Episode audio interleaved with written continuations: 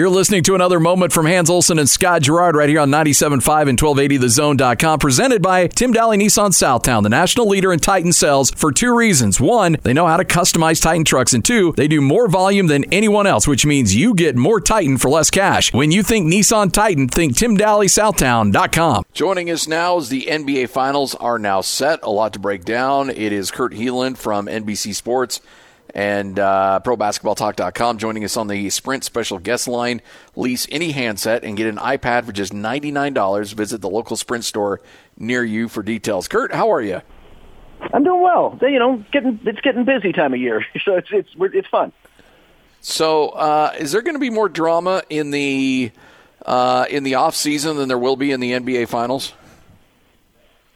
Well, yeah, but that's mostly just because there's going to be a ton of drama in the off season. I I think we could be in for a really good NBA Finals, but but uh, this summer is going to be just nuts. Uh, I, let's expand on that a little bit because I'm a little bit worried about this finals. If LeBron James couldn't do it in, in multiple chances against Golden State, uh, can Kawhi Leonard really be the guy that does it? And, and does he have a better supporting cast than LeBron James did? Oh, I think that's the key, right? The, the second part of that is really the key. It, it, Kawhi can be Kawhi in this series, but you know, last year in particular, and frankly the last two years, it's it's been LeBron against the world, and that's just not going to be near good enough against Golden State. Um, but that's the real question. That's what's. I mean, at the core of this, they've got to be able to score with them, right? Like as good as, as Toronto's defense has been, the Warriors are just going to put up points. They put up points on everybody, and the question is, can they score on them? Kawhi's got to be a playmaker like he was in the last couple games against the Bucks, and that means Marc Gasol and Kyle Lowry and you know Pascal Siakam and Fred VanVleet and on down the list. Those guys all just have to knock down their shots. They have to score a lot of buckets. Um, maybe they can get some key stops and key points, but this is this is not going to be a 98, 96 grinded out type of series. Like it's going to be a lot of points on the board, and they're going to have to put a lot up. Whether the Raptors win or not, uh, how how I mean, we should probably look at this playoff run by Kawhi as one of the better playoff runs in recent history that we've seen in NBA hoops. Am I am I often saying that?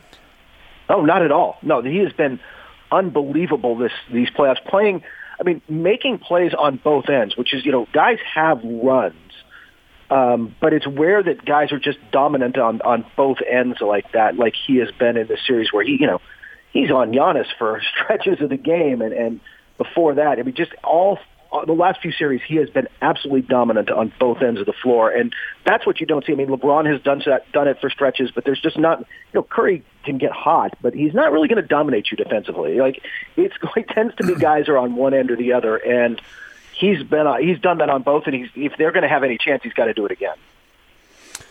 I was trying to think of some of the matchups with Draymond Green uh, really being kept occupied. I've got to imagine that he'll be the primary defender on Kawhi Leonard, um, would be my guess. But I, was trying to think on Toronto's side of things, your defenders against Klay Thompson, Steph Curry out on the perimeter and what you would do with a guy like Draymond Green, who it, it, can become an offensive threat when he works to the rim and then sits out and hits a three.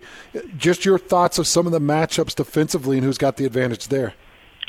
Yeah, I think Green is certainly going to get time on Leonard, but I think honestly they like him as a rover. Um, I went back and watched a little bit of. I mean, the problem is both of the times they played this year it was before Christmas, so the, the games are you know it's a little hard to read much into those.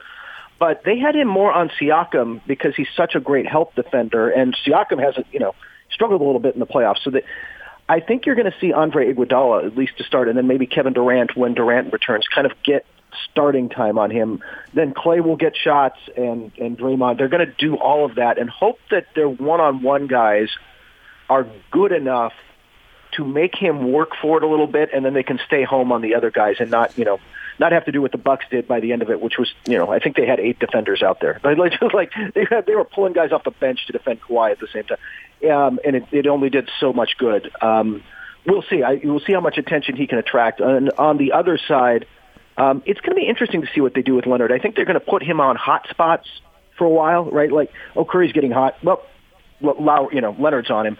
Um, Klay gets hot, Leonard's on him, but he also might spend some time again on Iguodala. A, a little more for rest, but B, also so, so he can be the help defender or switch in and jump in and, and be dis- is disruptive. That all works, by the way. That works well until Kevin Durant comes back, and then then you don't have a choice. Like you don't have anybody else who can come close to defending Durant, and it's got to be Leonard. You mentioned a name a couple of times that I think actually plays a pretty big key role, but has been out at times with this Achilles injury. How healthy is Iguodala? He's uh, supposed to be back. He missed the end of uh, and, and doing well, pretty pain free. He missed the end of the last series. Uh, they, you know, it was Portland. They didn't have to rush him back. Um, that, that was just not a good matchup for Portland. And you know, now they've had nine days off. I've heard he's fine. Uh, they're trying to decide what to do with Cousins, who's just eager to get out there and play. But frankly, I'm not sure this is a great matchup series for him. Um, I think he's more a spot duty guy. Um, if, he can punish switches, but on the flip side, he just, I mean, even before this latest injury, he just was not moving all that well out in space. And you know the Raptors would just drag him out there and, and make him try to cover, and that's kind of out on the perimeter more. So I'm not sure that he doesn't get. I, I think you're going to see a lot more Kevon Looney than you're going to see uh, Cousins. Um, and then you know, I, I heard today talking to somebody who was at the media day. I, I don't go out till Friday, so I'll be there for game two. But I, I had heard um, he's not limping today. That that uh, Kevin Durant was seen walking around. He didn't talk to the media, but he also wasn't limping, which is the first time anybody's seen that in a while. So not game one, but do you anticipate game two? And this is just pure speculation on your part. Yeah, pure speculation. My guess actually is three or four, unless uh, you. My guess is we will see him sooner when they feel nervous. Like yeah, okay. this is an this this is an injury where, I mean, it, at some point it becomes about pain tolerance. The concern and why you would, if this were the regular season, you wouldn't do this is re-aggravation. But he's got all summer, and I'm, I'm going to go out on a limb here, guys. Even if he re-aggravates that calf, people are going to give him a max salary this summer. Yeah. I don't yeah. think, I don't think it impacts him at all. So I think that it becomes, you know, if the Raptors take the first two, you will see him in game 3. But if the, you know, the Raptors have one of their historically um mess up the bed like a baby game ones, um, you know, then and the you know, it's one one coming back to maybe he stays out till four. It just kind of depends on where he's at. Well, so you know, you could foresee, let's say, Golden State just hypothetically, they dominate game one and game two, and they're heading back with a 2 0 lead back to Golden State. Is there a foreseeable scenario in which he just doesn't even play in this series? I think it's possible, although unlikely. I think it's possible. It kind of depends. It's hard to know where he's at because they're not talking and he's not talking to yeah. the media. Um, I don't think he wants to be out there and, and see them win it kind of without him in a way. And I, you know, look, he's just a competitor. He's, he's out there. He, this is why he came to the Warriors to win these kind of titles and be part of this kind of thing. So I think he wants to get back out there, but there's a whole lot less pressure to do that. Um, uh, the other part of that, just in a technical sense, is that the, the Raptors are going to switch everything, and they can get away with that, especially if they get OG Anunoby back. They got Pascal Siakam, you know, Kawhi Leonard. They've just got long, switchable guys all over the place. Danny Green, um, who's got to have who's got to have a huge series. He can't play. He, he's got to hit mm-hmm. shots and stay on the floor because you can't put Fred VanVleet and Kyle Lowry at six foot apiece out there against that Warriors backcourt. They'll just shoot over the top of them. Um, if that switching really works, though, if that defensive switching works, I think you'll see Durant more quickly because he and and Cousins would agree, but him in particular. That's just how they punish switches. You switch them. Well, good luck switching on to Kevin Durant. It really doesn't matter, but they'll set up a bad matchup and, and you're just toast.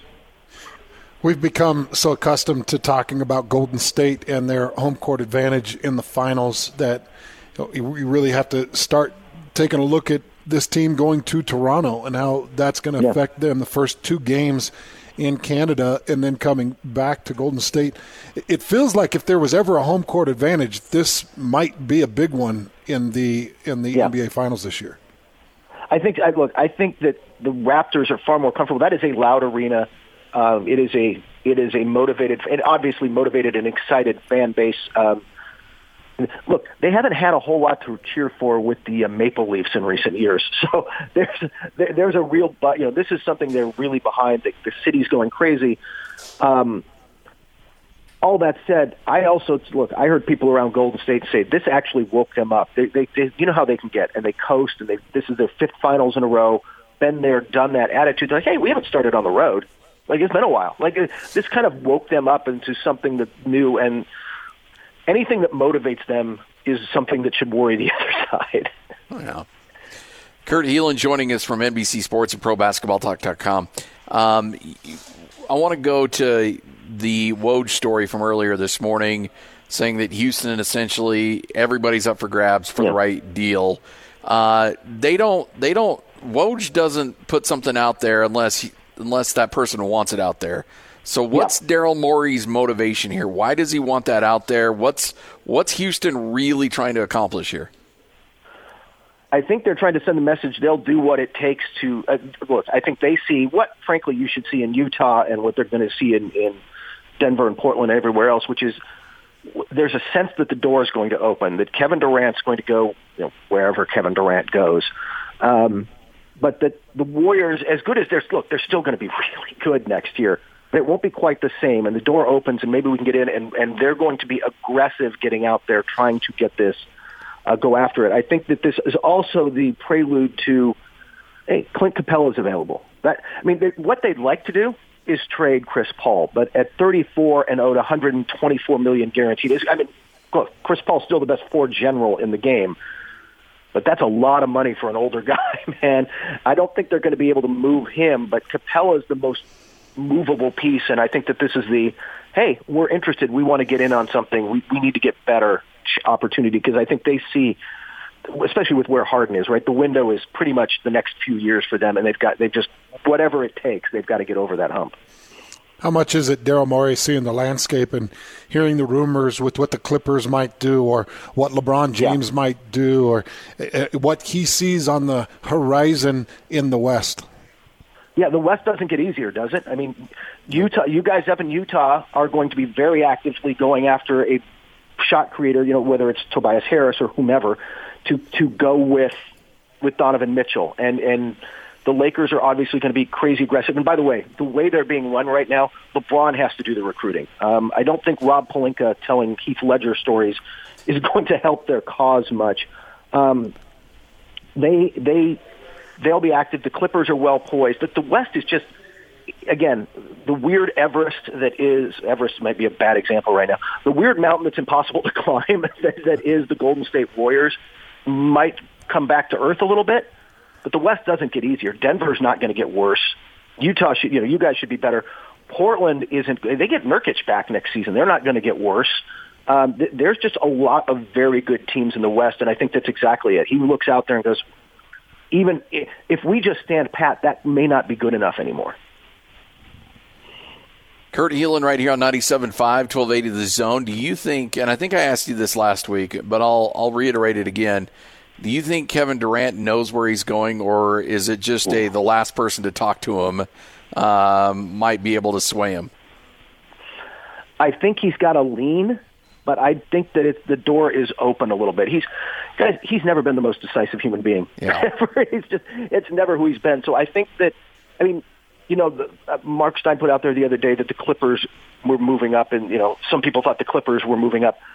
It would not. Sh- Whatever you put faith in, how much faith you want to put in that rumor is up to you. But I will say this: it would be very Kevin Durant to have played the Warrior, or the Clippers in the first round. See how hard they played. See how you know, just what an energy they brought, and, and the kind of style of play they had, and thought, man, that would be fun. Like, like, and and suddenly kind of rethink everything because of that series. That'd be very Kevin Durant, and I, I think that like those kind of things could still impact him, just like another parade through Oakland, and then you know, hey, by the way, here's all this. Even if you signed a one plus one, here's a whole lot of money, and by the way. We're moving into this new building in San Francisco that's like literally two blocks from where he lives in the city. Like, you know, I mean, who knows what he's going to do? Well, Kurt, we appreciate your time as always. Always good chatting with you, and uh, look forward to doing it again next week. Thanks, Kurt. I look forward to it, guys. Take care. Kurt Helin right here on 97.5, 1280 The Zone and the Zone Sports Network. About as good as it gets when it comes to the NBA coverage.